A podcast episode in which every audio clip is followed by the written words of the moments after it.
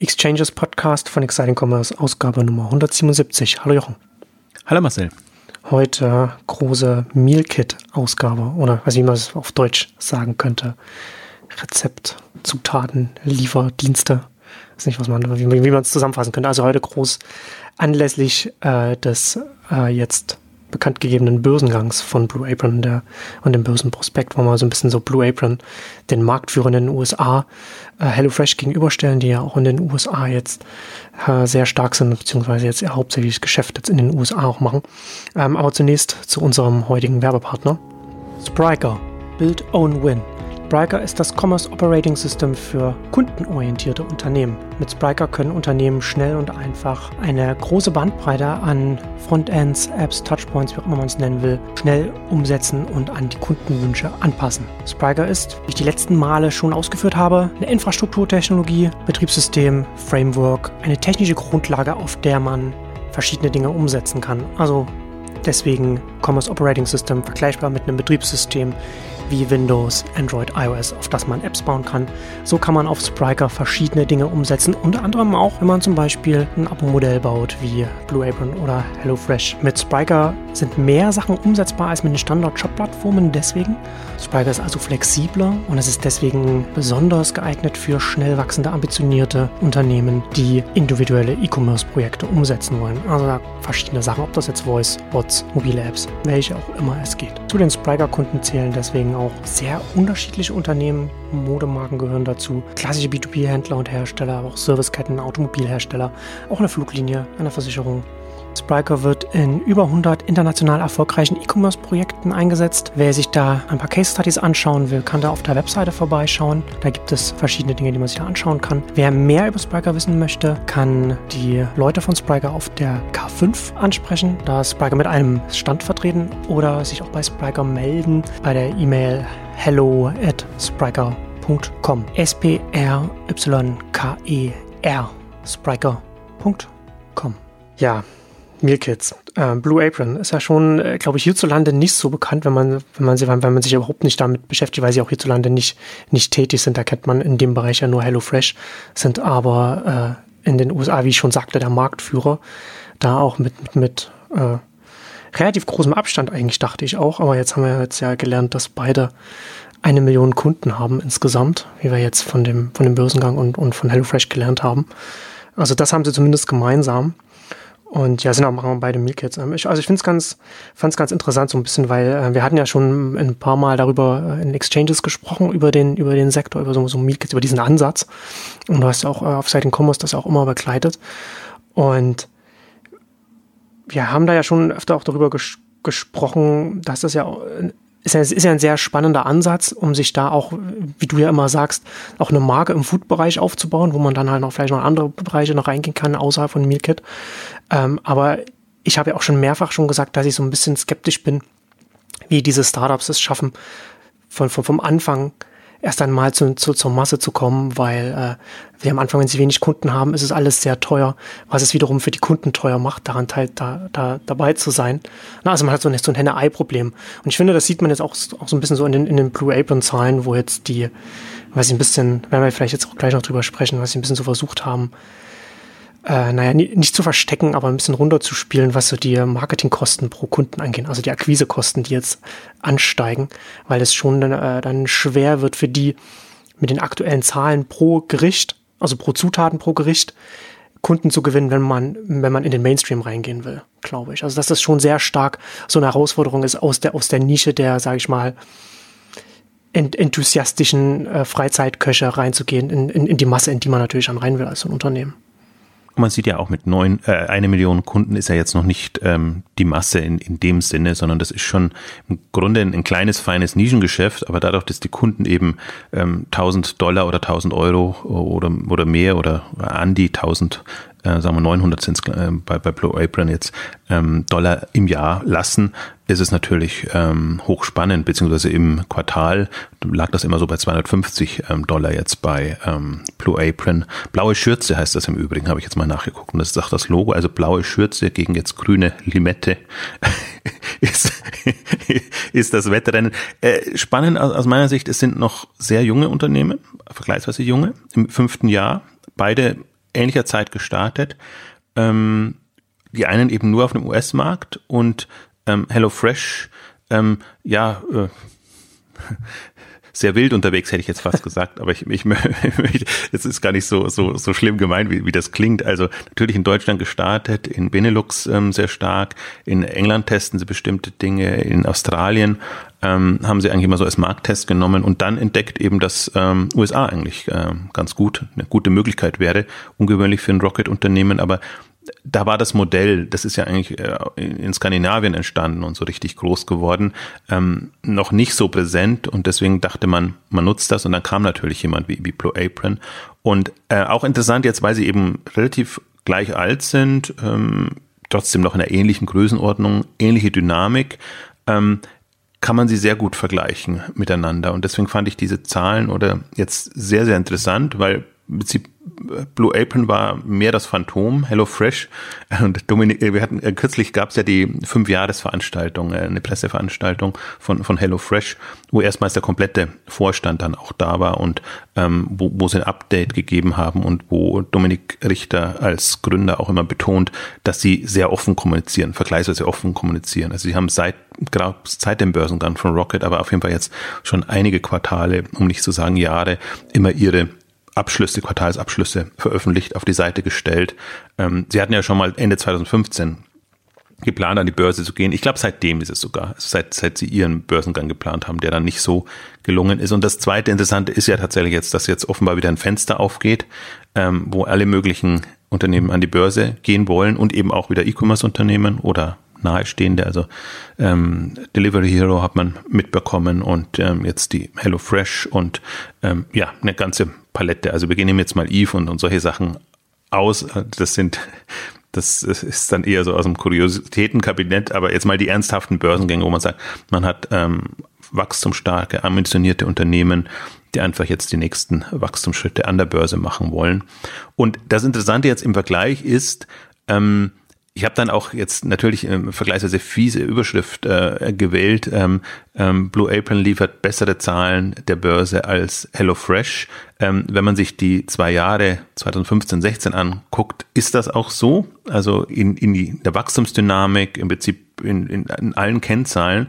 Aber, und, und das ist auch das, finde ich, Interessante an dem ganzen Modell. Sie haben es sehr in der Hand. Also während ähm, Blue Apron sich entschlossen hat, kurioserweise, weil vor einem Jahr haben sie schon mal eine, eine Art Profitabilität äh, an den Tag gelegt, was HelloFresh äh, jetzt in dem Sinne nicht gemacht hat und jetzt extrem Gas gegeben. Also die, die, das sind im Grunde für das erste Quartal 2017, das sind Horrorzahlen, die sie jetzt da, da drin haben. Das ist ganz im, Grunde sehr absurd, dass sie jetzt mit, mit diesen Zahlen den Börsengang machen und HelloFresh genau andersrum. Die haben eigentlich eher und, und das ist auch wieder unfair von der Wachstumsdynamik nachgelassen. Das ist total unfair formuliert, weil wenn ein Unternehmen weiterhin ähm, 100 äh, Prozent im Jahr wächst, ist das natürlich ähm, jetzt in dem Sinn nicht nachgelassen, aber ist schon runtergegangen und haben jetzt eben ähm, gerade im Vergleich zu Blue Apron sehr, sehr viel bessere Kennzahlen festgelegt. Und im Grunde ist ja HelloFresh noch im Nachteil, was, was die Investments und alles angeht, weil sie eben unterschiedliche Märkte bedienen.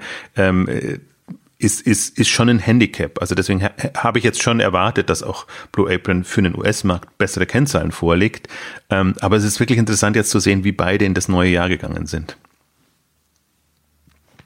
Und und die die ähm, die für mich ähm, ähm spannendste Entwicklung daran ist, oder ich gehe vielleicht nochmal kurz auf die, auf der, auf die Fünfjahresveranstaltung ein, weil jetzt sieht man, jetzt, Blue Apron hat ja jetzt auch in seinen Dokumenten nochmal die Strategie ähm, dargestellt.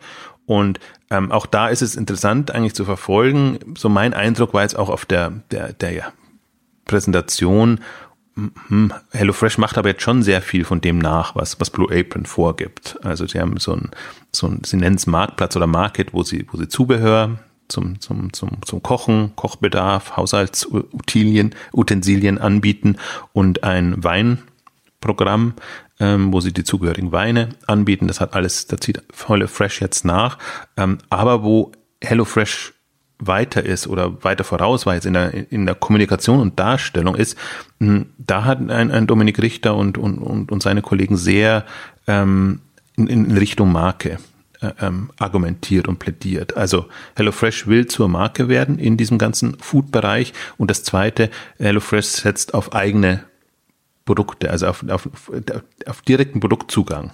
Und das, darauf setzt Blue Apron auch, äh, aber sie, sie, sie kommunizieren schon viel anders und, und, und konsequenter und sagen einfach, wir haben die komplette Lieferkette oder, oder, oder Produktionskette im Griff und können dir also sagen, wenn wir Bio sagen, dann wissen wir, woher das kommt und, und haben da jetzt sehr viel ähm, investiert oder auch investieren müssen, weil äh, mit der Zeit einfach die Mengen so groß werden, die man abnimmt, ähm, dass man gucken muss, ob, ob man das, wie man das jetzt strukturiert und sie gehen schon gerne an die Quelle, was natürlich auch Sinn macht, von, von dem margenseitig Sinn macht, was aber auch organisatorisch Sinn macht. Also A ist alles sehr planbar, was die machen und, und, und, und dann, dann sind einfach die, die Stückzahlen auch so, dass man wirklich mit, mit Partnern arbeiten kann. Und sie bringen natürlich dann auch mal PR-seitig die Beispiele, dass es dann eben auch nur bestimmte Gewürze und Themen irgendwie so in überschaubaren Stückzahlen gibt oder wenn man irgendwie ein neues Gewürz einführen will oder so, dann tut man sich natürlich leichter, wenn man das direkt mit einem mit einem Partner, hm, also mit dem Fall Bauern und äh, Anbauern äh, machen wird. Und das sind schon, das fand ich dann das sind hochspannende Aspekte und mich faszinieren ja zwei Punkte an, an dem ganzen Thema. Ähm, zweieinhalb. Also A, das Thema, dass man es wirklich als Marke aufbauen kann und gesunde Ernährung und, und alles, was darauf einzählt, machen kann. Das zweite, und da sind sie auch extrem vorangekommen bei, bei HelloFresh, ähm, die, die Produktionsprozesse so zu gestalten, dass man flexibler wird in dem, was man anbietet. Und daran haben sie extrem hm. gearbeitet, ähm, dass, dass sie eben auch, also gibt ja immer zwei Personengerichte, Familiengerichte, ähm, dann hast du eine bestimmte Auswahl ähm, und dann, dann, dann, dann ist es halt die Frage, wie flexibel gestaltest du das? Und inzwischen können sie, ich habe es jetzt nicht mehr ganz genau präsent, aber nur um eine Idee zu geben, in welche Richtung das dann geht. Ähm, also zwei Gerichte pro Woche, zwei Abende oder drei Abende oder fünf Abende und dann auch noch, wie viele Personen erwartest du Gäste oder erwartest du keine Gäste? Ähm, also, und das mussten sie erstmal auch in der muss es fast Fabrik nennen, also in, in, in, der, in der Logistik abbilden ähm, und haben da einen sehr schönen Film auch gezeigt, jetzt aus England, ähm, wie sie da ihre ähm, also wie sie quasi die, die, die Zutaten in die Pakete bringen und wie sie das so organisiert haben, dass sie halt im Prinzip sehr viel flexibler sind, als, als sie es vorher konnten, wo sie es zum Teil mit Partnern, externen Partnern gemacht haben oder halt mit einer sehr einfachen Struktur. Im Prinzip, das war ja das Anfangsargument, lebt das Konzept ja von der Einfachheit, äh, dass man einfach sagt. Aber von der Einfachheit auf Kundenseite, nicht, nicht bei der Unternehmensseite. Ja, aber, aber man kann es eben sehr, sehr simpel und primitiv machen, dass man ja. sagt, es gibt nur die drei Gerichte zur Auswahl und dafür machen wir aber jede Woche irgendwie was anderes. Ähm, oder man kann es eben ausgefeilter machen und, und die Richtung wollen sie ja, dass, dass, dass es ein, ein persönlicherer oder abgestimmterer Dienst wird und dann wird schon sehr komplex. Aber dann, ja. dann ist auch natürlich die, dann ist es für den Kunden spannender, weil der dann nicht immer, äh, also das ist dann Hop oder Top. Äh, ob, ob ich davon begeistert bin. Und so hat man mehr das Gefühl, das geht auch auf meine Bedürfnisse ein. Ja, na das, was du beschreibst, ergibt alles Sinn, aber das ist ja dann schon auf der, auf der Unternehmensseite. Da hast, zum einen hat man viele, viele Chancen, was Kosteneinsparungen angeht, was du schon gesagt hast, ne, durch das Modell, dass man so vorausplanen kann, die nächsten Wochen, nächsten Monate. Und auf der anderen Seite natürlich, dass man, dass man von, von, von den Mengen her natürlich mit, mit sehr kleinen Zutaten arbeitet, ne? von, von, von, von den Volumina und das dann entsprechend dann auch, wenn man, da, da gibt es ja sehr viel äh, Verbesserungspotenzial oder Optimierungspotenzial, wenn man das, je mehr man da in-house macht, oder beziehungsweise je mehr, je mehr man da die ganze, ganze Zuliefererkette dann äh, als Unternehmen dann steuern kann. Und das macht ja dann extrem viel aus, äh, gerade was, gerade was die Kosten dann angeht. Also ich glaube halt, das ist, das ist ein Aspekt, der das Konzept sehr stark macht, ähm, weil das dann ist wirklich nicht kopierbar ist und Blue Apron wird sich parallel etwas Ähnliches anderes einfallen lassen, aber je nachdem, wer das ähm, smarter und effizienter auf die Beine stellt, damit steht's und fällt's. Wenn man an das andere Modell glaubt, also dass man wirklich über Abos und regelmäßige Bestellungen das machen kann. Aber das sind ja alles eher Soft-Abos, also wo man auch aussetzen kann, aussteigen kann und, mhm. und wie auch immer ähm, man das löst. Ähm, ich möchte vielleicht noch den dritten oder den zweieinhalbten Punkt noch, noch erwähnen. Ich glaube tatsächlich, das ist mal ein Modell, wo du sehr gut über Daten und Technologie die, die, die Präferenzen rausbekommst und wo du echt noch schöne Chancen hast, äh, mit, mit dem, was du dir da aufbaust, zu arbeiten. Wie gesagt, das sind jetzt nicht die, die Massen, wie das ein, ein klassische Versender oder, oder Händler haben, aber dafür ist die Bindung sehr viel stärker und, und du bist im Prinzip in den Tagesablauf integriert oder in den Wochenablauf integriert und, und kannst da sehr genau Trends und, und, und Entwicklungen rausfiltern. Ähm, und das sind alles Punkte, die es sehr stark machen. Ich hatte ihn dann auch darauf angesprochen, also jetzt in dem Fall ja HelloFresh, ähm, ob sie das irgendwann auch anderen zur Verfügung stellen oder in Richtung Plattform oder so, aber da, da tun sie sich natürlich noch weit weg. Also momentan ist es auch, ist noch absurd, in so eine Richtung zu denken. Es ist alles noch in der, in der Aufbau-, Entwicklungsphase.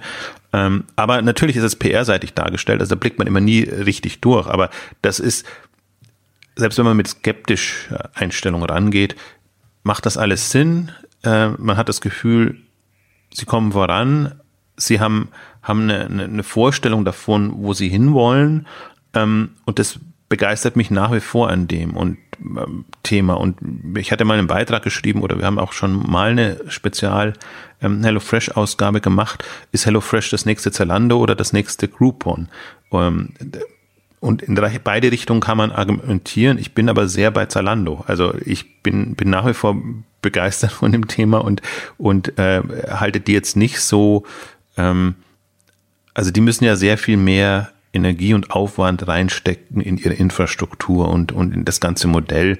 Ähm, Groupon ist Gutscheinvermittlung, also da kannst du mit, mit Vertrieb viel machen. Es, es, es, es erinnert natürlich in diesem extremen Marketing und Marketingdruck, erinnert es daran, ähm, aber die, die, die, das, das Modell ist ein, also ein komplett anderes. Und ich bin, ich muss nochmal auf, auf diese, dieses erste Quartal zurückkommen. Das ist natürlich jetzt das Faszinierende daran. Ähm, welche Strategie ist besser? Du, du guckst jetzt, dass du es einigermaßen profitabel hinkommen. Das war zum Beispiel, ist auch natürlich die Frage kam wieder, wann werdet ihr profitabel sein und, und ja, aber das hängt wirklich nur an den Marketingausgaben. Also wenn sie die nicht haben, dann sind sie ja quasi profitabel. Ähm, nur werden sie da keine wahnsinnige Dynamik reinbekommen. Im Prinzip sind sie dann in der Falle drin, wie jetzt Westwing und Home24 und die anderen Rocket-Unternehmen auch drin sind. Ähm, also vielleicht gar nicht so sehr in der Falle, sondern die würden es wahrscheinlich besser darstellen können, eine, eine Profitabilität. Aber natürlich wäre das komplette Wachstum raus. Und deswegen finde ich durchaus jetzt die, die, die also die, die Blue Apron Zahlen ganz schlimm auf Quartalssicht, aber sie haben ja auch diese schöne Kohortensicht drinnen. Also was bringt ein gewonnener hm. Kunde auf Quartals, zwei Quartals bis äh, anderthalb Jahressicht oder noch, weiß gar nicht, wie, wie lange die Zeitreihe jetzt war. So viel, so viel haben sie ja noch gar nicht. Also das, das sind dann sehr wenige Kunden, die, die dann überhaupt da, da reinfließen. Und ähm, natürlich, wenn, wenn, wenn das gutes Marketing war, also zielführendes Marketing war, dann wird ihnen das hinten raus ähm, sehr viel bringen. Wenn das natürlich ähm, verbranntes Geld war, und das wird man leider jetzt nicht rausfinden können, dann, äh, dann, dann, dann, dann ist es so, kann es so debakulös werden, wie es jetzt aussieht. Also das ist wirklich, wir haben jetzt in, in dem ersten Quartal so viel Verlust gemacht wie im gesamten Jahr ähm, 2016 und ja, es kommen noch drei Quartale. Ähm, und also entweder sie, sie bremsen komplett runter oder, oder, oder machen das und oder es wird eine, eine, eine horrende Zahl, die da im, im, als Minus rauskommt. Und da im Vergleich mit, mit HelloFresh ist jetzt, ähm, also hat Marketing runtergeschraubt etwas und ist ähm, vom Verlust auf einer ähnlichen Höhe wie im Vorjahr, aber natürlich bei fast doppelt so viel Umsatz. Das heißt, da, da gleicht sich das jetzt aus und auch das, wenn man jetzt hochrechnet auf, auf ähm, vier Quartale, ähm, ist das noch im Rahmen, beziehungsweise sie haben halt, wie gesagt, diese Jongliermöglichkeiten. Sie können einfach ähm, für sich entscheiden, ob, ob sie ins, ins Geld ins Marketing, also ich, ich hasse immer die Wortkombination ins Marketing investieren, weil Marketing für mich immer Kosten sind. Und, und äh, aber das, das Modell verführt einen mehr dazu, äh, denn jeweils, weil es wirklich darum geht, eine, eine, eine Customer Lifetime Value Sicht äh, zu haben und sich zu überlegen, was ist mir äh, ein Kunde wert und deswegen bin ich auch bei der, bei der Kritik, ja, also HelloFresh und Co. sind überall und du wirst mit Gutscheinen äh, äh, zu äh, gemüllt, in Anführungszeichen, eingedeckt und ähm, aber es, die, die Rechnung ist halt, was stecke ich an Aufwand, an Kosten da rein und was habe ich über die Zeit dann, dann für, für Einnahmen und, und, und, und letztendlich auch für Deckungsbeitrag. Weil das Modell ist ja schon, das ist ja dann das Spannende. Also das ist ja schon äh, margenträchtig und, und äh, ähm, sehr reizvoll, wenn man all die Modelle sich mal im ganzen Food-Bereich anguckt.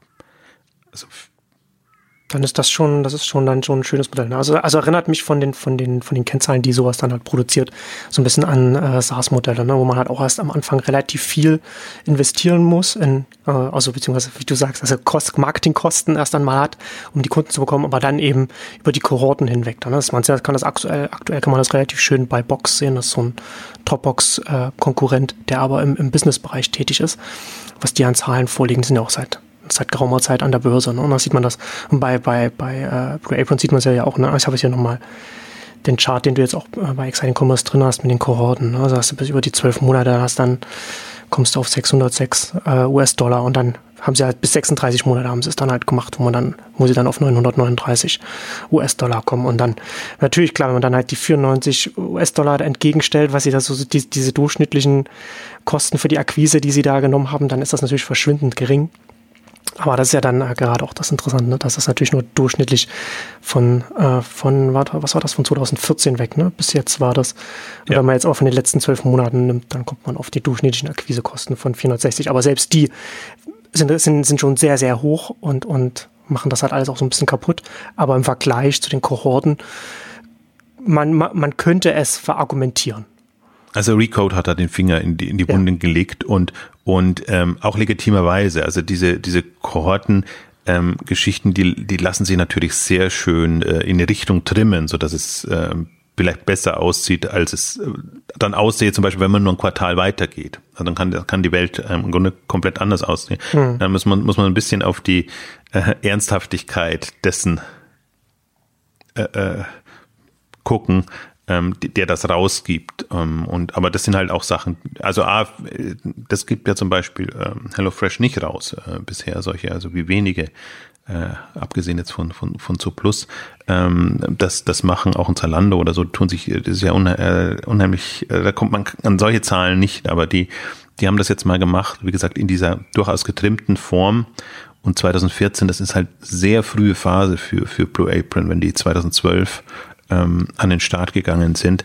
Also muss man relativieren, aber damit wird die Denkweise klarer. Aber das ist jetzt wieder genau dieselbe Denkweise wie bei Groupon auch, die sich halt unheimlich schwer getan haben, ähm, das zu verargumentieren und einfach zu verdeutlichen, das, was wir jetzt gewinnen und den Aufwand, den wir jetzt haben, der, der zahlt sich dann in den äh, Quartalen, also Jahren danach aus.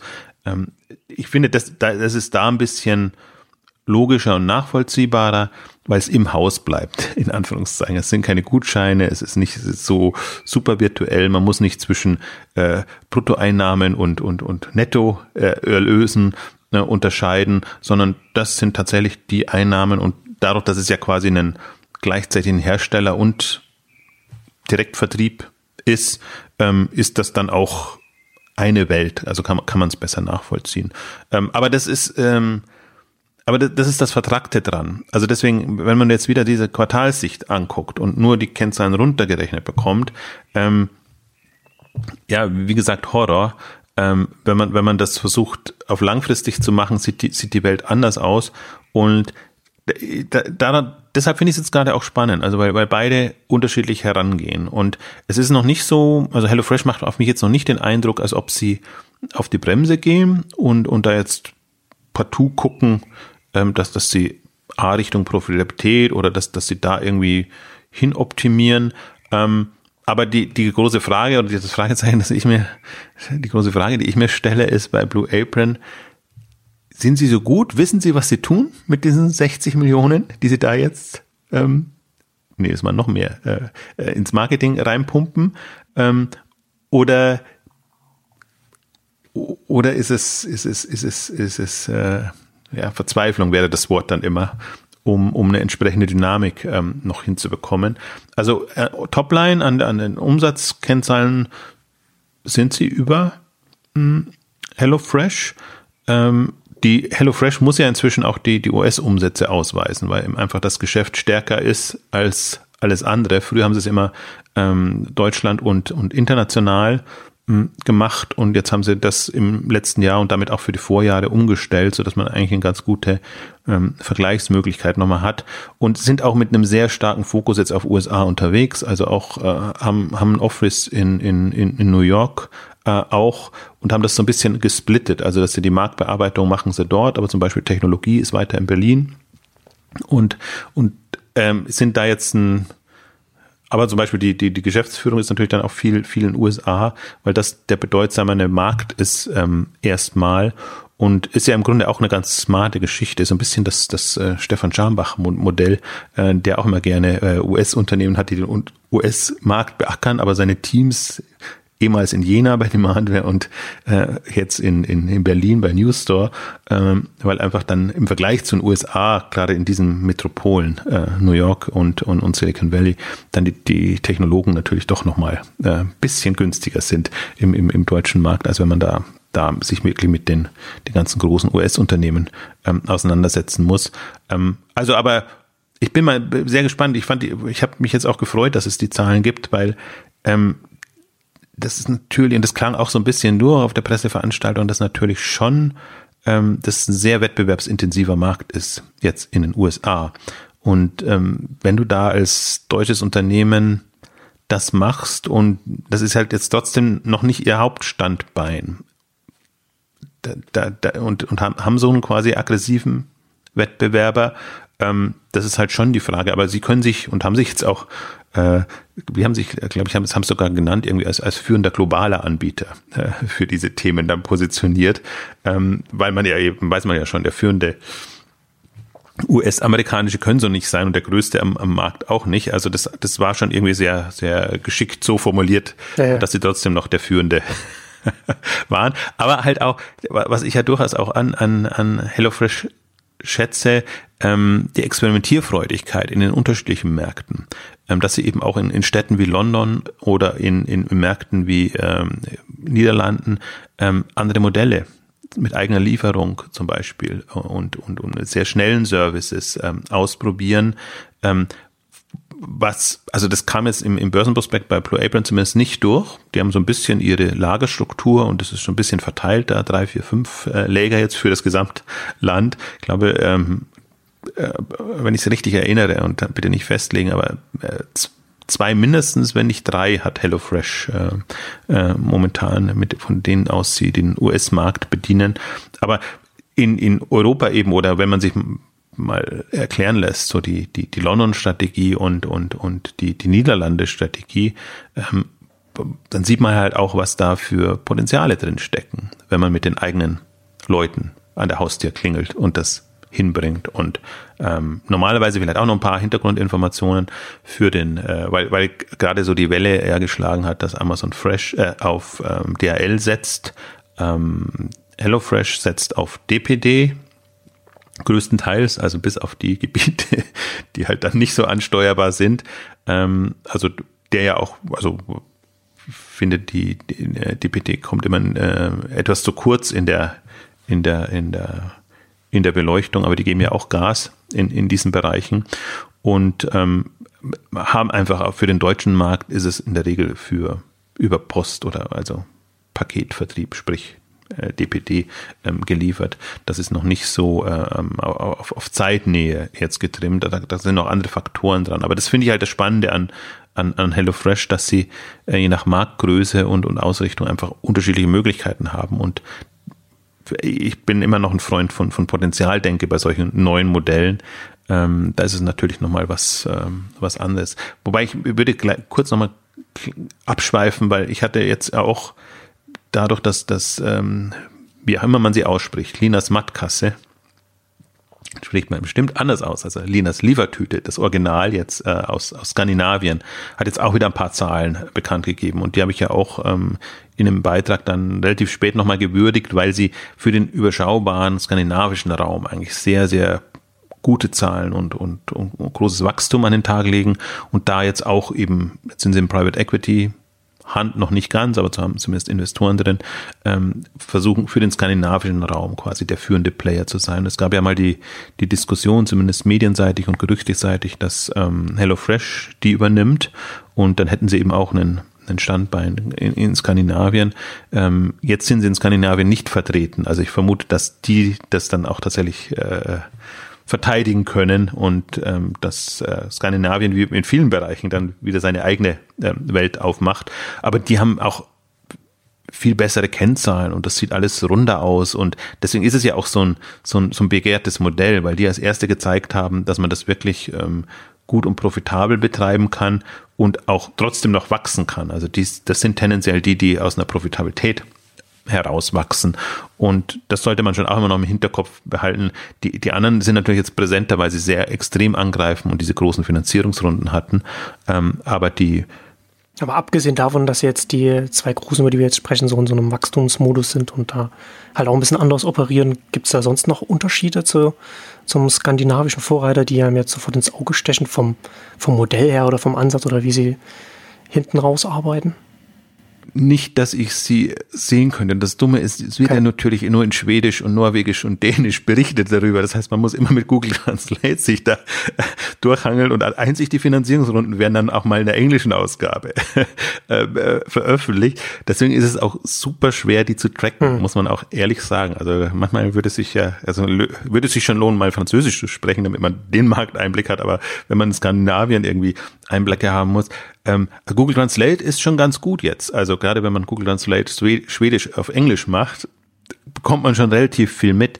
Aber es wird auch jetzt nicht so intensiv berichtet, dass man wirklich Einblicke hätte, ähm, was da genau hinter den Kulissen läuft. Also da ist Acton Capital ist ja da noch drinnen. Ähm, aus, ich, da darf man nicht sagen Burda Investment, aber sagen wir, unter anderem auch mit Burda Kapital äh, bestückter Fonds, ähm, der auch diese Phase mitgemacht hat und auch immer noch stolz, äh, stolz darauf verweist. Und ähm, die, ähm, die haben es ja in Deutschland versucht mit, mit Schlemmertüte. Das hat nicht so geklappt in der Konstellation. Deswegen ist das durchaus jetzt auch spannend zu sehen, ob HelloFresh ähm, das durchhält, weil die, die, die Preislagen und die Margen auch in USA und anderen Ländern höher sind, wo man einfach mehr bereit, bereit ist, mehr für, für, für Food zu bezahlen. Also deswegen ist das kann man sich ja durchaus vorstellen. Ich meine, dafür ist das Geschäft jetzt zu groß, äh, also was, was sie da an Umsatz machen.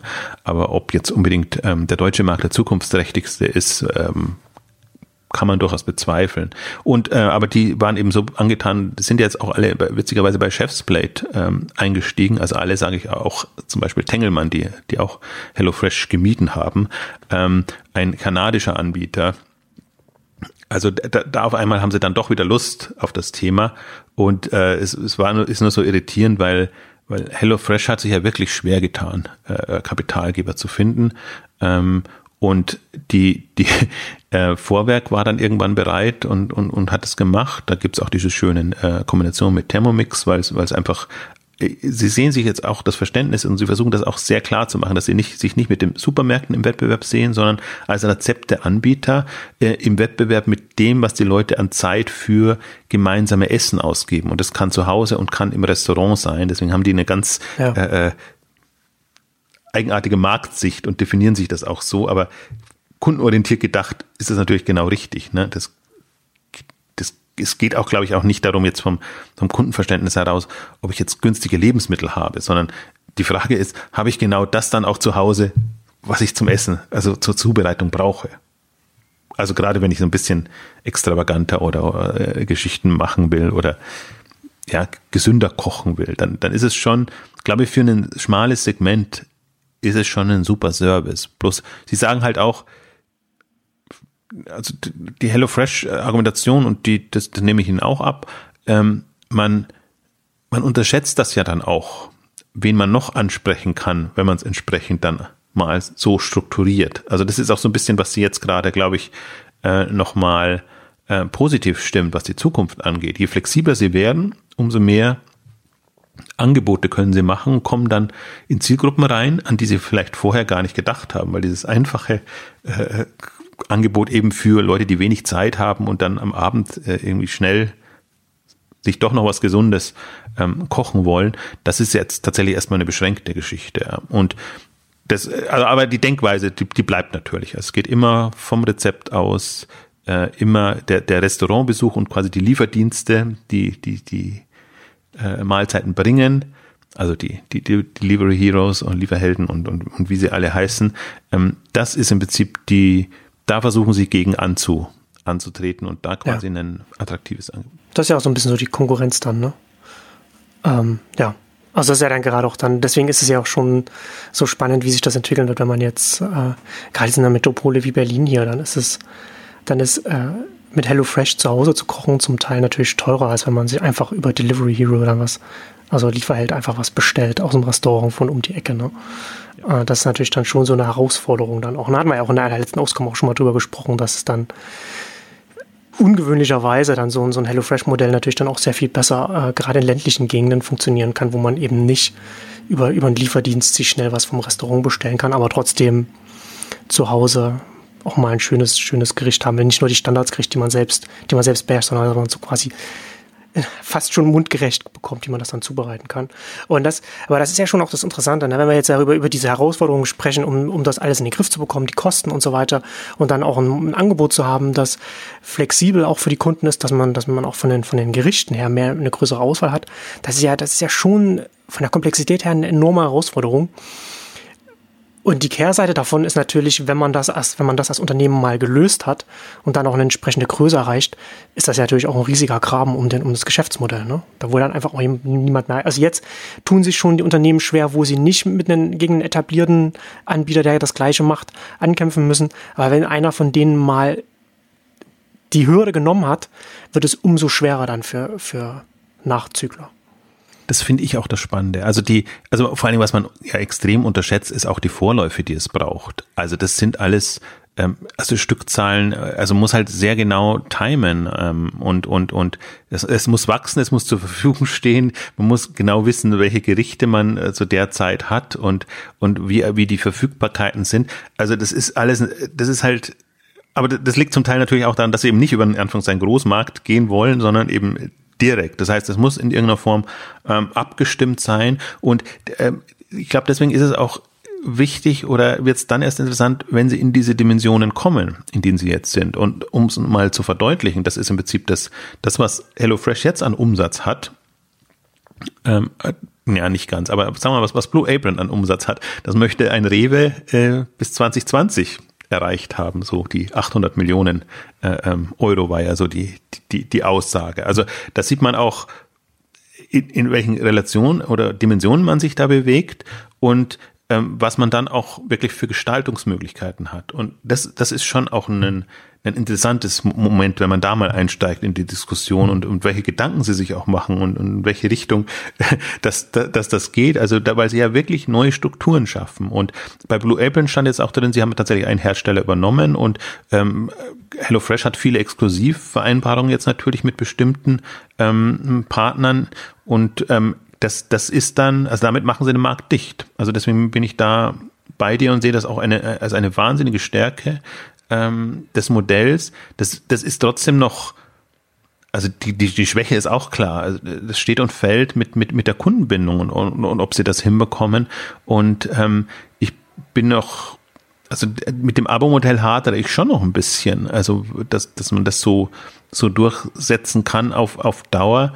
Ähm, hab da auch versucht äh, rauszuhören, ob sie da ob sie das aufweichen. Das ist ja ähm, das zweischneidige, zweischneidige Schwert, ne? Weil da, also zum einen, man kann schön vorausplanen, wenn man das alles so hat.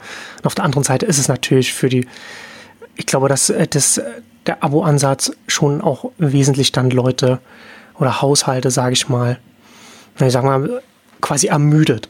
Man macht das, man macht das mit, man macht das eine Zeit lang und dann äh, müde sein. Also deswegen ist es ja schon relativ aufgeweicht. Ne? Man kann frühzeitig auch bei einem, bei einem HelloFresh aussetzen. Bei Brabant habe ich jetzt gerade mal noch die, die Seite mit den, mit, den, mit den Preisen nochmal aufgemacht. Da steht dann auch dann und drunter bei allem nochmal dazu, skip any week, cancel any time, ne? um das halt möglichst um den Kunden zu signalisieren, dass sie, dass sie, dass sie nicht so ein großes Commitment machen, wenn sie da jetzt, wenn sie da jetzt anfangen und, und ihnen auch zu kommunizieren, dass man, dass man da, dass das flexibel einfach ist. Aber ja, das ist das zweischneidige Schwert bei dem ganzen Ansatz. Also das ist auch etwas, äh, muss ich noch kurz einfließen lassen, weil ich so, weil ich so genial fand. Also die Herausforderung ist tatsächlich, wie kommunizierst du dieses Abo oder diese Form von Abo? Und mir hat das Wort so gut gefallen, dass mein Müsli jetzt verwendet, Lieferplan. Äh, Sie haben ja jetzt auch ein, ein, ja. Äh, ein, eingeführt, dass man seine seine Müslis äh, ähm, regelmäßig liefern kann oder eben auch nicht regelmäßig, aber Sie, Sie nennen das dann Lieferplan und Lieferplanfähig und und so. Das ist also das ist im Kopf was viel besser, als wenn man, wenn man äh, eine Tageszeit Tageszeitungsabo dann im Kopf hat, so bei so etwas. Ne? Absolut, weil, weil es im Grunde auch, auch darum geht, wie geplant kann ich mein Leben leben, in Anführungszeichen. Oder äh, ich fand das sehr interessant. Ich würde kurz noch einen Schlenker machen, auch zu einer Veranstaltung, die diese Woche war. Die, die Swiss E-Commerce Connect ist eine der so ein bisschen K5-orientierte Lieblingskonferenz von mir, weil, weil sie es ähnlich machen. Und die haben wirklich ein paar schöne Impulse ähm, gesetzt. Unter anderem auch, welche Rolle wird Handel oder, oder der E-Commerce künftig spielen. Und eine dieser Rollen ist eben das. Also das, das eine wird automatisiert, das andere wird unterstützend äh, ähm, ermöglicht und der Rest ist Shopping-Erlebnis. Das sage ich jetzt mal kurz zusammengefasst. Das war eine, eine, ein Vortrag vom, vom GDI-Institut ähm, und das, das bietet nochmal eine sehr schöne Strukturierungsmöglichkeit und deswegen gefällt mir dieses Lieferplan Modell so, und ich glaube auch, das braucht neue Denkansätze und Kommunikationsansätze, um das, das hinzubekommen, weil du nicht mehr so, ähm, also das Grundmotiv war sogar, ähm, ist, ist ist Konsum noch das Thema? Also konsumieren die Leute noch oder ist es nicht eher die, die Nutzung und äh, also im, im, im, im Food-Bereich wird man immer noch konsumieren. Deswegen ist es, ist es ein bisschen jetzt, würde ich jetzt nicht von Nutzung sprechen, aber die Idee ist, die, die Nutzer, die Kunden zu begleiten in ihrem Leben und Tagesablauf. Und das ist ein anderer Denkansatz. Und wenn man das sich mal so vorstrukturiert, dass es eben, es gibt die ganz schlimmen Einkaufsthemen, Waschmittel und, und so. Die, also wenn die automatisiert würden, glaube ich, würde niemand äh, äh, was dagegen haben. Ähm, es gibt eben die, wo, wo man wirklich so, ja, sei es bei der Auswahl oder bei anderen Prozessen ähm, eine, eine Unterstützung erfahren will ähm, und wo man schon noch ein bisschen ähm, gestalten eingreifen möchte und, und natürlich der Rest, wo man sich wirklich inspirieren lassen muss und alles. Wobei Inspiration funktioniert ja, äh, kommt ja da auch über die Rezepte und, und, und, und diese Themen. Also glaube, wenn man, wenn man das sich vor Augen führt, wo, also was kann Handel von morgen sein, ist ja immer so mein, mein, mein Leitmotiv. Und sich mal zum Beispiel so eine Struktur überlegt und dann, deswegen werde ich immer so hellhörig bei Worten wie Lieferplan oder, oder, oder wo, wo ich schon mal Unternehmen habe, die es, die es, die es anders drehen, anders sehen und entweder das, es mag Zufall sein, aber ich glaube, das ist auch durchaus eine Denkweise. Also die Herausforderung beim Abo ist wirklich, machen einen, gefälligeres Wort, also dass das dir den, den Druck rausnimmt und, und sofort denkt ja jeder bei Abo irgendwie an Geld und die, die, die ziehen mir quasi monatlich oder, oder regelmäßig Geld raus. Ähm, also das heißt, das gilt es zu entschärfen, aber die, die andere Idee muss auch sein, wie, wie kommuniziere ich so ein Angebot so, dass, dass es wirklich, dass ich es als nützliches und wertvolles Angebot sehe. Und da ist wirklich, also wenn ich ein Wort des Jahres im E-Commerce küren könnte oder sollte, dann wäre für mich das Lieferplan. Das, das ist so genial. Ähm, ich habe dann gleich nachgeguckt und gegoogelt, äh, äh, ob es denn das schon gab oder ob das wirklich eine, eine, eine Worterfindung war. Ich hatte das vorher noch nie so gehört und habe ich nur gesehen, dass Lieferpläne sind bei Projekten, SAP-Projekten und anderen. Da gibt's Lieferpläne. Deswegen kann man sich gut vorstellen, jetzt, wenn die aus einer technologiegetriebenen Geschichte kamen, können sagen, dass, dass sie wahrscheinlich bei der ERP-Einführung oder so die, die, die äh, äh so ein Wort entdecken und, und das dann auf sich übertragen. Aber das ist kein geläufiges Wort jetzt im, im, im Handelskontext oder in, in, in diesem, diesem, die, in diesem Abo-Kontext heraus. Aber ich glaube, das, das ist eine, ja, das, das, ist eine, eine, eine wertvolle Ergänzung und, und Denkrichtung dann. Und ähm, zweiter Punkt noch auch von der Veranstaltung kurz, dann will ich auch bleiben lassen, wobei da könnte man eine ganze Ausgabe, glaube ich, drüber machen.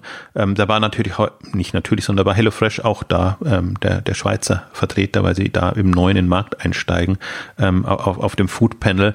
Und ähm, da sind sie noch nicht sehr weit und es gab jetzt auch keine wahnsinnig neuen Erkenntnisse.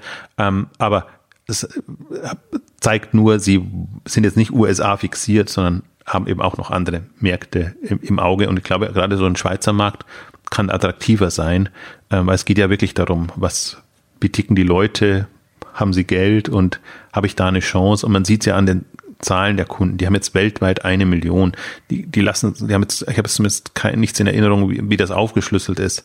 Aber wenn die Hälfte in den USA sind, dann sieht man eigentlich mit wie vergleichsweise wenig Kunden du dann ein attraktives, lukratives Geschäftsmodell aufbaust. Und dann ist auch ein Schweizer Markt, der wahrscheinlich jetzt vom Prozentsatz mehr hergibt als, als der deutsche. Ähm, vom Volumen her natürlich weniger, aber wenn das ein paar Zehntausend sind, ähm, dann kann sich das gut lohnen. Wenn du weißt, von jedem bekommst du im Monat quasi deine 250 Franken oder so. Äh, es wird nicht ganz so hoch hochgehen jetzt im, im, im deutschen, im, im europäischen äh, Markt. Aber das, das ist, und ich, ich finde das ich fand es gut, den, den Einwurf von dir Richtung SaaS-Modell etc. zu denken, weil das sind die Logiken. Und auch da ist es, ist, natürlich ist die Frage, wie viele, also es gibt jetzt kein Probe, gut, glaube ich, die Einstiegswelt im, im SaaS-Bereich ist nochmal eine andere, wo du wirklich kostenlose Angebote und kostenlose Zugänge machen kannst und ein gewisser Prozentsatz konvertiert dann, der ist sehr wenig das würde ich jetzt mal sehen, das ist diese Gutschein-Orgie versus dann, was, was, wer bestellt dann tatsächlich mal und, und, und zahlt irgendwas. Natürlich gibt's auch Absprungraten und alles, was, was hinten raus ist. Ähm, ich glaube, so, so kann man sich vergegenwärtigen, nur dass es halt produktionsseitig und in der Logistik äh, sehr, sehr viel aufwendiger ist. Aber von den Logiken her und ähm, sehr nah dran. Und das ist ja jetzt wirklich, also das, das war ja jetzt eine Riesenwelle. Also was es nicht alles an SaaS jetzt gibt und äh, ähm, Fonds wie Team, Team äh, nee, Point Nine Capital und, und andere, die haben sich ja drauf spezialisiert auf diese Themen. Und wenn man sieht, was die alles veröffentlichen dazu, diese ganzen Kennzahlen, Logiken oder so, dann weiß man einfach, das ist eine ganz eigene Welt und sind aber genau vor der Herausforderung, die du auch beschrieben hast. Ähm, die Gewinnungsphase ist sehr, sehr aufwendig und dann hängt es davon ab, ob du das Angebot so gut hast, dass du dann eben auch den, den Lifetime Value drin hast. Ähm, und ich, ja, also äh, das ist das, wo ich, wo ich halt sage, äh, also ich bin da, da zuversichtlich, witzigerweise. Manche werfen mir eh vor, dass ich zu viel zu, zu zuversichtlich bin bei bestimmten Modellen, auch bei Windel.de und, und bei anderen oder so. Aber es kommt ja immer darauf an, was ist das Team, wie sind die Gründer, wie ticken die und, und HelloFresh, das Team ist halt, also das verkauft sich gut, ist aber nicht schaumschlägerisch. Ich nehme denen irgendwie eine, eine Kompetenz ab. Äh, ich, ich sehe irgendwie die, die, die, die, die knien sich wirklich rein und, und, und, und geben da Gas und, und äh, also das, das ist ja im Prinzip ein, ein super wilder Ritt, was die machen. Und äh, jetzt zum Beispiel einen Dominik Richter, der bekommt da quasi den Presseevent reingedrückt, in Anführungszeichen, von der Presseabteilung, ähm, hat da sein Zwei-Stunden-Fenster, ist aber tendenziell dann auch wieder weg und, und, und macht was anderes. Und, und, und da sehe ich halt, das, das, die sind extrem effizient unterwegs ähm, und er ist aber trotzdem gelassen. Also er ist, er ist jetzt nicht so, dass man irgendwie so eine so Grundpanik spürt, dass man sagt, uh, da unter Druck und ich weiß, da habe ich noch ein paar Feuer zu löschen und das und das und das. Und diese Mischung, dass du das Gefühl hast, da ist jemand, der hat Ahnung, dem traust du es zu, der ist souverän, der ist aber trotzdem sehr, sagen wir vom, vom Zeitbudget sehr, sehr akkurat unterwegs. Ähm, das heißt immer noch nicht, dass es dann, dass es klappt und dass es jetzt die, die Erfolgsstory wird, aber das, die Wahrscheinlichkeit ist doch schon mal ein bisschen größer. Vor allen Dingen, das, das ist ohnehin so eine, so eine Kombination, im Grunde eine Irrsinnskombination findest du, bringst du eigentlich nicht hin, weil du willst ja im Grunde immer, wenn du ambitionierte Unternehmen hast, hast du ja meistens so diese wilden Gründer, die dann halt auch mal über, wie sagt man, über den Schaum schlagen, über, über also, also über, über die Stränge schlagen, so wollte ich, wollte, wollte ich, wollte ich sagen. Ähm, da sieht man ja Uber und, und, äh, und, und wie sie alle heißen, solange ja, was das dann. Das ist natürlich dann das extremste Beispiel, das man dann wählen kann. Ja, aber das wollte ich jetzt mal bewusst äh, ja. im Gegenzug machen. Aber das, das ist Ambition und das ist äh, Ehrgeiz und Gas geben und so und aber dann auch da sieht man, was, was da für eine Spur hinterlassen wird in, in, in jegliche Richtung, weil es teilweise auch die Kultur dann ist. Und das zum Beispiel habe mich von Beginn an an, an einem HelloFresh äh, fasziniert, dass sie diese Ambition an den Tag legen, dass sie aber eigentlich vom, vom Typus her sehr umgänglich sind. Ich möchte das Wort nett vermeiden, aber es ist wirklich so, ne, also das ist halt eher so, trotz allem noch eher Kumpeltyp ähm, und, und, und nicht so Überflieger und ähm, so dass, dass du immer das Gefühl hast, ja, die, die, die, die lassen sich jetzt gerade mal herab, äh, um, um mit dir zu reden und aber eigentlich haben sie ganz andere Dinge und haben mit wichtige Investoren Termine oder was, was es ja da immer alles gibt. Also es gibt ja andere Typen, witzigerweise im deutschen Raum gar nicht. Also ich habe kenne eigentlich niemanden, der so drauf ist, jetzt im E-Commerce-Bereich, vielleicht muss, muss ich da ein bisschen beschränken. Es gibt im anderen mag es das sicherlich geben. Ähm, also alle, alle im, im, die, die wahrscheinlich auch das, das E-Commerce-Thema rangehen, sind da eher bodenständig und, und, und, und gesettelt unterwegs und auch, um es zu erwähnen, weil ich weiß, die Kritiker hören ja immer drauf, auch, auch, auch ein Windeln.de würde ich das nicht, nicht, nicht vorwerfen. Also die sind für mich im Vergleich dazu, also kann ich mir, kann ich mir sehr viel ähm, schlimmer selbstdarstellerischer und, und äh, schaumschlägerischer äh, ähm, vorstellen. Also natürlich, also ich schätze das ja durchaus auch, wenn man sich verkaufen kann. Und das können die. Also Dominik Richter ist ja genial, genial im Präsentieren und hat ja jetzt vor dem letzten Börsengang ähm, auch immer schon die Calls mit, mit Olli Samba gehabt und, und, und auch generell, wenn man ihn auf, auf den Presseveranstaltungen erlebt, ist einfach super souverän. Ähm, ist, ist klar, worum es geht und es ist professionell einfach ähm, wird, wird das Unternehmen präsentiert. Da wird jetzt auch nicht wahnsinnig abgewichen, aber das ist nicht so, wie man es im Amerikanischen hat, äh, wo, wo, wo auf Show und nur Verkauf gemacht wird. Also das, das sieht man ja oftmals auf den TechCrunch-Veranstaltungen oder anderen. Hm. Ähm, das ist schon nochmal ein anderes Moment. Und ich glaube, das, aber das könnte man im deutschen Raum auch, auch nicht hinbekommen deswegen ist es auch eine Kunst, finde ich, in, in Deutschland ein Unternehmen zu gründen und, und groß zu machen, weil es wird dir ja sofort vorgeworfen, wenn du irgendwie ja.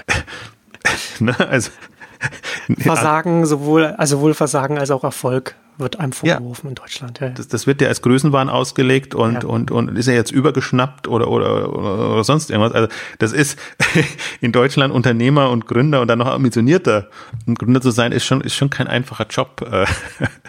Und vielleicht hat sich deshalb so ein, so ein Typ rauskristallisiert. Und ich würde es fast schon sagen, dass das ist so ein, so ein Typus, das sind, sind dann auch eher zurückhaltende äh, Menschen, die dann witzigerweise diese, diese großen Unternehmen, man muss, muss ich auch nur Zalando angucken. Also das ist ja alles, das, das ist nicht irgendwie die Rampensäue, die nach vorne preschen und, und, und irgendwie ähm, alles versprechen und und äh, sondern die muss die müssen immer getrieben werden muss schon muss schon die Presse ist ja teilweise am am, am Verzweifeln, weil sie sagen, jetzt geht doch mal nach vorne, jetzt verkauft euch doch mal größer, besser etc. Ähm, und äh, ja, also das ist, äh, ist ganz, ganz interessant, aber da will ich jetzt nicht zu sehr abschweifen. Lassen Sie mal ein bisschen ähm, zurück zum Thema bleiben. Also welches, welchen Punkt hatten wir jetzt noch nicht? Was mich interessieren würde, wie du es jetzt einschätzt, äh, wie hoch die Wahrscheinlichkeit ist, dass jetzt HelloFresh dieses Jahr auch noch an die Börse geht. Da bin ich gespannt. Also das ist natürlich auch, das ist ja auch gefragt worden und da gibt er immer gar keine Antwort. es sind zwei, zwei. Gut, nach der, nach der Vorgeschichte natürlich auch nicht verwunderlich, dass man da dann jetzt sich noch weniger in die Karten schauen lassen will, als man, als man das so schon wollen würde. Ja, aber er, er schließt auch nicht aus. Also er sagt, im Prinzip haben wir jederzeit die Möglichkeit, wir können, wir sind jetzt ja nicht unter Druck, wir haben Ende Dezember nochmal eine Finanzierung bekommen. Ähm, wo, wir hatten das schon mal ein bisschen überlegt und haben uns dagegen entschieden. Ja, naja, ja, wir warten, die, die, die Antwort ist ja immer, wir warten aufs Zeitfenster. Es muss halt, es muss, die Stunde muss kommen und dann sind wir bereit. Aber ich glaube, das zeigt schon jetzt gerade die, die Kommunikation der Geschäftszahlen und alles. Im Prinzip sind sie, die, die arbeiten so wie schon ein börsennotiertes Unternehmen. Deswegen können sie jederzeit. Sie müssen halt nur in der, in der Verkaufsphase dann äh, einfach gucken, welche Kennzahlen sie nach vorne rücken wollen. Äh, und auch da, ich, ich sehe das ja, also sie sind gerüstet, weil die Kennzahlen wären jetzt relativ besser. Äh, die Frage ist immer schon, ob sie schon gut genug ist, damit man äh, jetzt Investoren begeistern kann. Aber was, was mir, mir an HelloFresh jetzt im Börsenkontext gefällt, im Unterschied zu Home24 und Westwing, ist, dass man sie noch als Wachstumsunternehmen wahrnehmen kann, das, sagen wir mal, auf, auf gutem Weg ist. Und die andere Kommunikation ist halt auch nicht schlecht, dass sie sagen, wir müssen nur unsere, unsere äh, Marketingausgaben drosseln. Dann können wir uns mehr oder weniger ja. äh, profitabel präsentieren. Und dann kommen natürlich immer diese, diese natürlich erstmal absurden Kennzahlen, dass du sagst, äh, äh EBITDA vor Marketing-Ausgaben, äh, was, was in der Regel absurd ist, aber bei so einem Modell halt schon, schon Sinn machen kann, ob du, ob du wirklich in der operativen Abwicklung so dastehst, dass das Geschäft sich trägt. Ich finde, das ist schon eine, eine aussagekräftige Kennzahl. Ja. Ähm, das war bei, das hat ja bei Groupon so, so das ist natürlich so, so, lächerlich gewirkt dann, aber das ist, das ist der ähnliche Fall. Ähm, und ich glaube, das, das ist auch das, was einen als Investor, Anleger interessieren muss, ob die, ob die ihr Kerngeschäft, ihr Grundgeschäft im Griff haben und, und alles andere ergibt sich daraus, also die Dynamiken und was damit zusammenhängt. Ich glaube halt, was, was, was für HelloFresh spricht, sie haben jetzt diese Größenordnung erreicht, so dass man sagen kann, also die man mindestens braucht, um jetzt eine Struktur aufzubauen und um auch wirklich ein relevanter Player zu werden. Und diesen heißen Ritt in der Anfangsphase, ich meine, das, das, das war ja Irrsinn, die sind ja verdoppelt, verdreifacht, äh, also die, die Wachstumszahlen waren, waren ja enorm, ähm, ist, ist sind jetzt nicht so, kundenseitig ist es natürlich immer beschränkter, aber in der Abwicklung ist es trotzdem da. Deswegen, äh, ich, ich habe das ist immer, habe ich immer hohen Respekt. Also ich, ich, ich ja, taktisch ist das ein bisschen, bisschen eh ungeschickt, weil ähm, trotz, ich bleibe trotzdem bei meiner Grundaussage da irgendwie. Blue Apron hat jetzt mal die, die zwei bessere Jahre hingelegt und das laufende Jahr bleibt der Interpretation überlassen, äh, ob man, ob man die Horrorzahlen von Blue Apron wohlwollend aufnimmt äh, oder ob man dann sagt, nee, obwohl jetzt 2015, 2016 im Vergleich bei HelloFresh vielleicht schlechter aussehen, aber das, was jetzt 2017, so wie sie es angehen, ähm, da traue ich denen mehr zu. Ähm, ich, Im Grunde müssen sie es machen. Also jetzt die, die Welle der Berichterstattung und dann hat man zwei Kandidaten. Im Grunde würden vermutlich beide davon profitieren, wenn die jetzt die Börse gingen. Und das, alle Kommunikation war ja jetzt in die Richtung ohnehin, dass das Juni, Juli quasi das, also aus Rocket-Sicht, ähm, äh, das, das Börsenmoment ist, wobei das Witzige ist wirklich, bei beiden Unternehmen. Rocket hat da nichts zu sagen. Also das ist so, das, das ist auch so, so, so absurd. Also wenn man sich mal, mal die Rocket-Unterlagen anguckt, also HelloFresh, äh, nee, Delivery Hero fällt ja ohnehin schon raus. Die ja. sind ja immer unter den, den, äh, wie, wie ist das Wort? Fällt mir jetzt nicht ein, ausscheiden Unternehmen, also Unternehmen nicht, also das ist immer so rausgenommen als Unternehmen. Und, und HelloFresh, dadurch, dass, dass es quasi eine, eine Secondary-Geschichte war, ähm, haben die zwar die Mehrheit der Anteile, aber nicht die, Mehrheit der, der Mitsprache.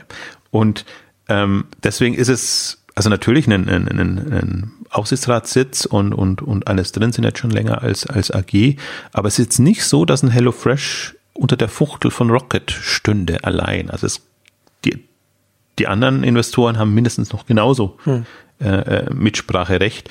Deswegen ist, ist, ist, kann, kann, kann Rocket eher den Appell haben, macht mal jetzt oder ähm, im Grunde ist, ist ein Unternehmen wie HelloFresh mit dem der Investorenkonstellation schon noch so eigenständig, dass sie es ähm, selber entscheiden können.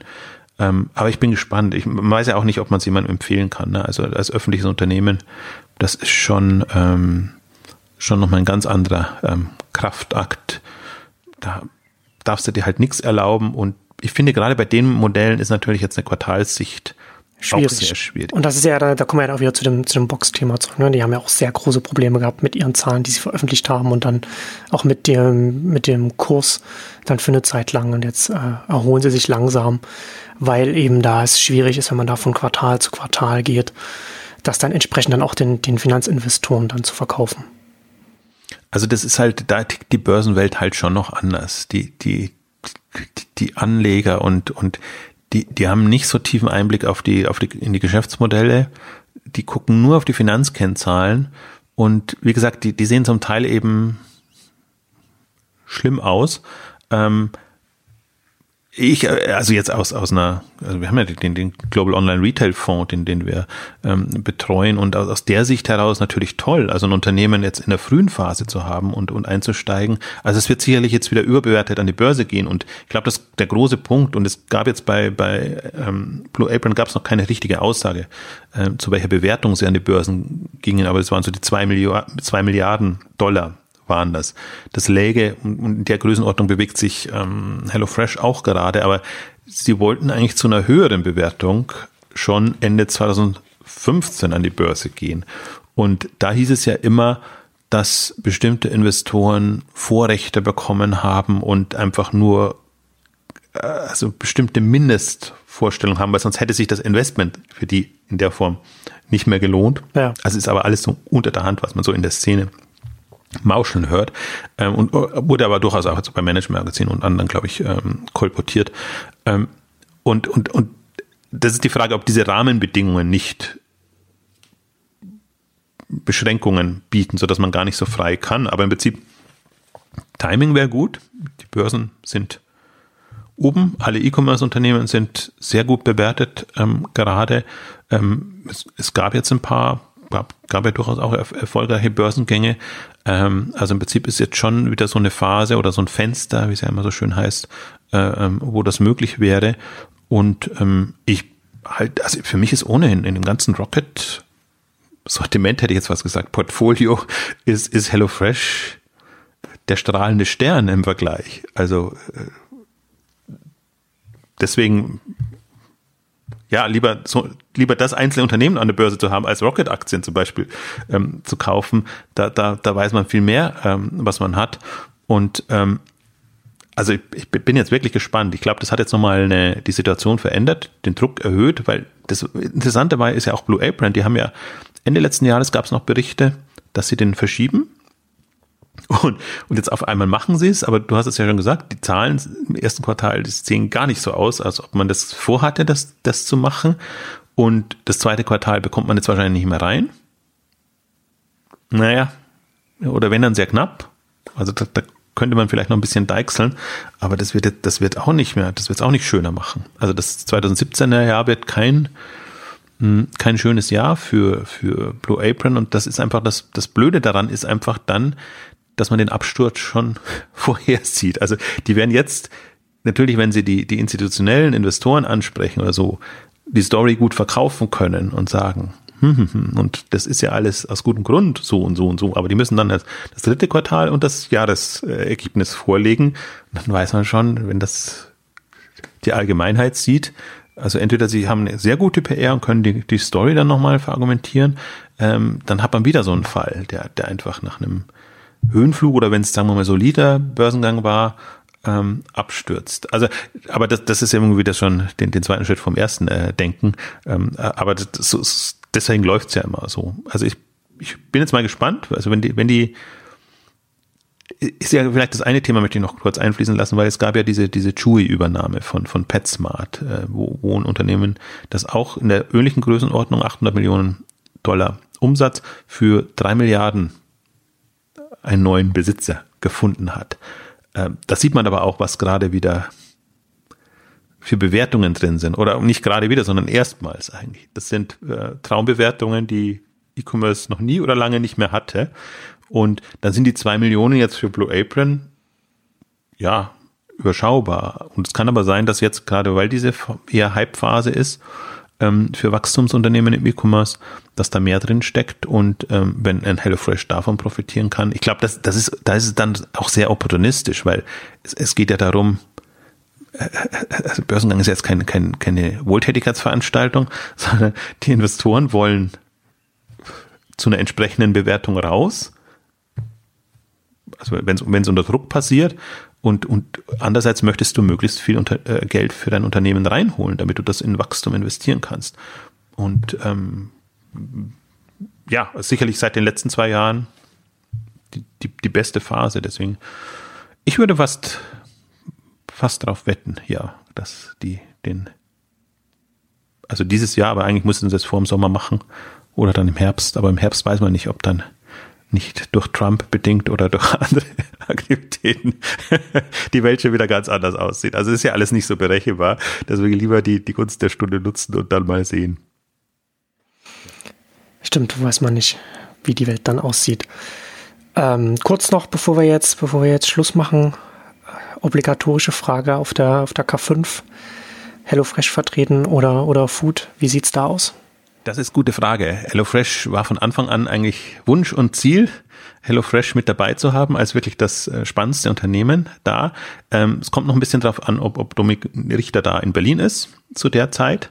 Äh, momentan sieht's wieder gut aus. Also ich würde mich sehr freuen, wenn, wenn, wenn das klappt, weil dann hätten wir 2 Plus. Wir hätten My Müsli, wie gesagt, mit einem anderen Modell, aber, aber auch eben jetzt zehn Jahre Erfahrung äh, in, in, in dem Bereich. Ähm, wir, haben Rewe jetzt als Gegenpol, ähm, wie, wie, wie, wie sie sich auf die äh, Situation einstellen und haben ja auch enorm investiert und, und weiterhin Pläne. Und auch da hatten wir ja schon gesagt, der, der neue ähm, Rewe-Chef ist ja der, der jetzt diese, diese Online- und Lieferthemen auch äh, betreut hat. Und ähm, also groß vertreten, weil ich finde, das ist, ähm, das klang ja auch an, ähm, wenn nicht marktseitig, dann infrastrukturseitig eins der spannendsten Themen, weil ich glaube, das wird auch dem, dem Onlinehandel nochmal, also dem Gesamthandel nochmal extrem viel bringen. Ähm, dazu sei vielleicht empfohlen, auch äh, Per Schade hat im Supermarktblog, ähm, der ja auch zu uns gehört, ähm, Amazon Fresh äh, nochmal sich angesehen jetzt nach dem Start und eben festgestellt, dass Amazon Fresh eben nicht nur frische Produkte bringt, sondern eben auch Haushaltszubehör und, und alles Mögliche.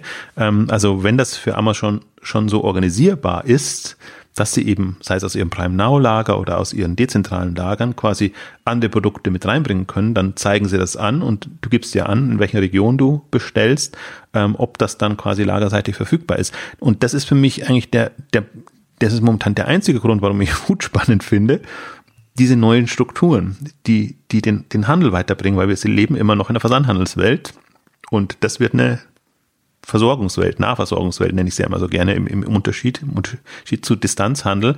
Und das sind so, das, das kann man jetzt noch nicht, das ist noch nicht greifbar, aber wir haben jetzt halt, versuchen halt jetzt die Player zu bekommen, die, die da ein bisschen anders ticken. Mir geht's ja nicht darum, ich muss jetzt nicht alle Supermärkte da haben und um zu hören, ja. wie die ihr bestehendes Geschäft online übertragen. Das ist jetzt nicht so, so spannend, sondern ich muss die da haben, ähm, die sich ja andere neue äh, Gedanken machen. Und wie gesagt, da fehlt uns jetzt noch HelloFresh zu unserem Glück. Dann hätten wir sie alle da, aber das wird sich sicherlich jetzt in den nächsten nächsten Woche über Pfingsten ähm, entscheiden und dann werden wir es im Blog nochmal ankündigen und auch ins Programm aufnehmen. Wir haben immer genügend Puffer. Äh, es ist meistens ohnehin so, dass das sehr spannende Speaker dann noch in letzter Minute äh, reinrutschen. Wir sind diesmal auch parallel ist Ärgernis und Glück zugleich zur NOAA-Konferenz. Das heißt, äh, da kann jemand auch mal schnell rüberspringen dann und, und ähm, der, der dazu passt. Ähm, insofern guckt man mal. Aber ich glaube auch der, der Food-Bereich, äh, der Food, ähm, an sich ist schon äh, spannend. Gut, und damit kommen wir zum Ende unserer großen blaue Schürzen-Ausgabe. Vielen Dank fürs Zuhören und bis zum nächsten Mal. Tschüss. Tschüss.